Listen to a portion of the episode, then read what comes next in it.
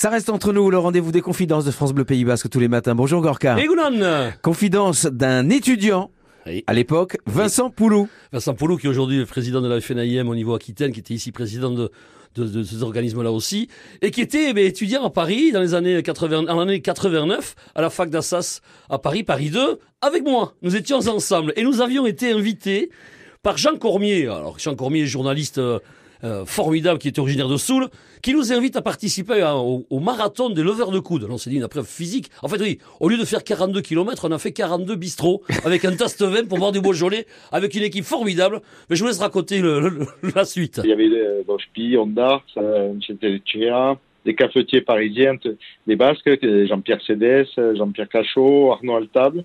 Il y avait Thomas Gorka, il y avait moi, les frères Laduche, Pampi et Jean-Michel.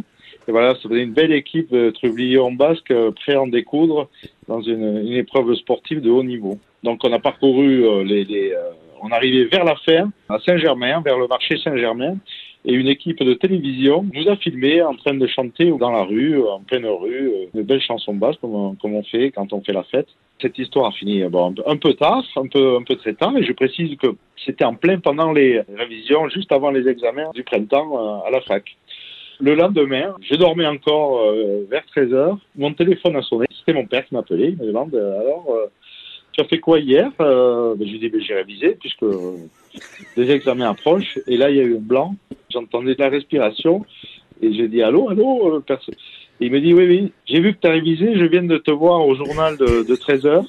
Et en fait, c'était le caméraman, c'était le caméraman de, de TF1 qui nous filmait.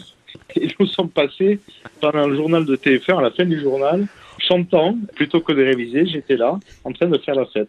Je vous laisse imaginer le commentaire de, de, mes parents. Euh, ça a été assez sec et assez euh, clair dans le commentaire. Pour finir, quelques jours plus tard, ma mère va chez son coiffeur. Le coiffeur lui dit, mais votre fils est en photo dans le magazine Vogue.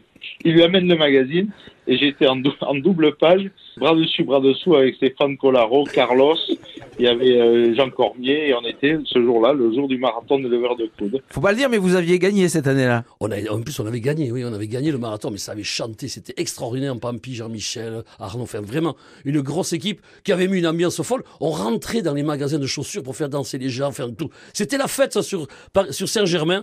Mais écoutez, on a, on a eu les examens, donc c'était quand même une année magnifique. Oui, les examens, vous les avez eus, Vincent Poulou aussi, et comme papa et maman sont au courant, ça, Ça reste pas entre nous.